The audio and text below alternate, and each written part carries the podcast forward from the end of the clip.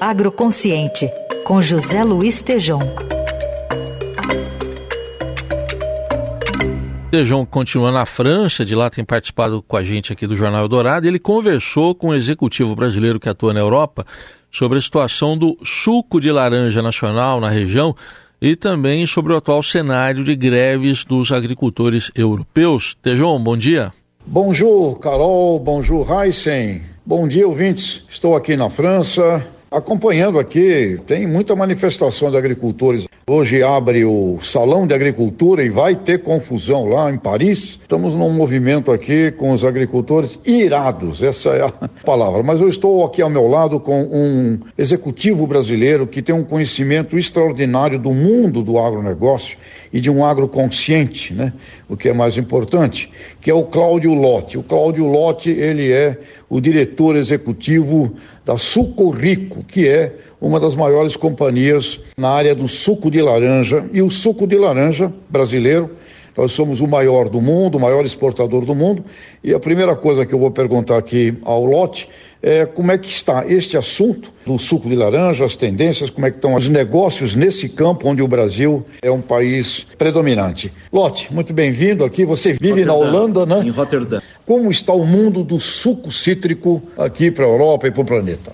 Eu tenho um carinho especial pelas commodities brasileiras, pelas cadeias agroindustriais, mas falando agora de suco de laranja, nós estamos vivendo um momento que nos últimos três, quatro anos, depois da pandemia, uma hora era o frete que era alto, a outra hora é a gente está vivendo diminuição de produção por árvore por problemas sanitários, nós estamos falando de greening. Nós tivemos na Flórida problemas de hurricane que reduziu a metade, de 40 milhões de caixas foi para 20 milhões de caixas. A gente tem outros países países que estão olhando para o mundo e buscando também mais oportunidades dentro do universo do suco laranja. Daí eu estou falando de México, estou falando de Egito, estou falando de África do Sul, estou falando até de Gana, na África. A Espanha tem tradição em laranja, aliás, Valência é de lá. E com isso, o que, que a gente está vendo? O Brasil olha para a Europa como um mercado sólido, não como oportunidade. O Brasil, produtor de citros, vê o seguinte: o consumidor europeu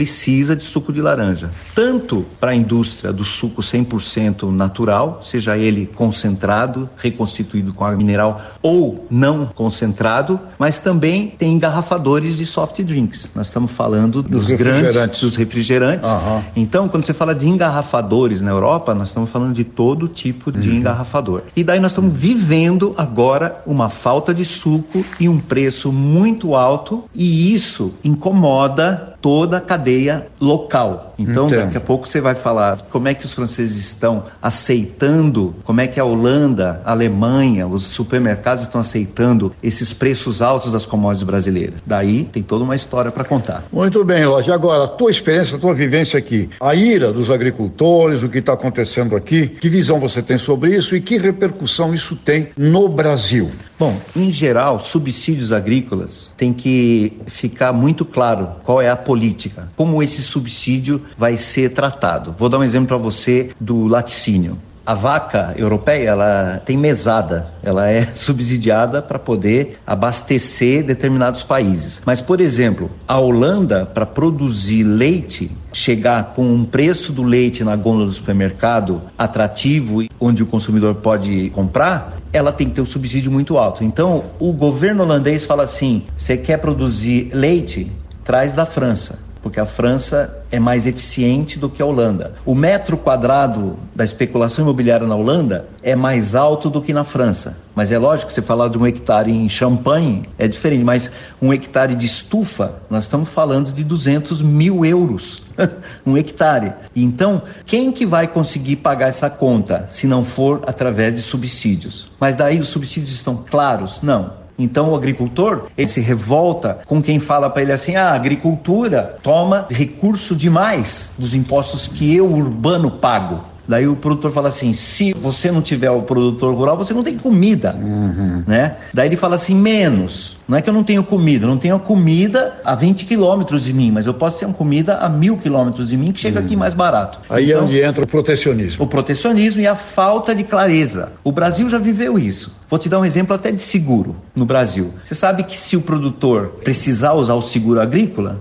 O seguro vai reembolsar o quê? A semente, o adubo, uhum. os lubrificantes, os a hora a máquina, os insumos. Mas ele não paga o que ele obteria se ele tivesse Poxa. vendido essa produção, essa safra dele. Uhum. Então é a mesma coisa acontece por aqui. Entendo. Precisa ficar claro qual é o papel do produtor quanto ao subsídio que ele vai receber. Se não está claro, ele tá se revolta. Seja lote, é uma guerra por subsídios e essa não clareza leva à insegurança e toda essa movimentação e manifestação. E nós lá no Brasil temos que produzir com custo, qualidade e olhar para o mundo. Sim, eu acho que todas as componentes de custo, seja lá qual for a cultura que a gente vai falando, laranja, soja, milho, produção animal, sempre você vai ter uma componente de custo que está doente. Tá. Há dois, três anos atrás, a componente mais complicada para quem exportava era o frete marítimo. Tá certo. Né? Agora, eu posso dizer que é o seguinte: os preços sobem um pouco, daí o frete marítimo diminui um pouco, volta a ter lucratividade e margens, mas isso é esperado.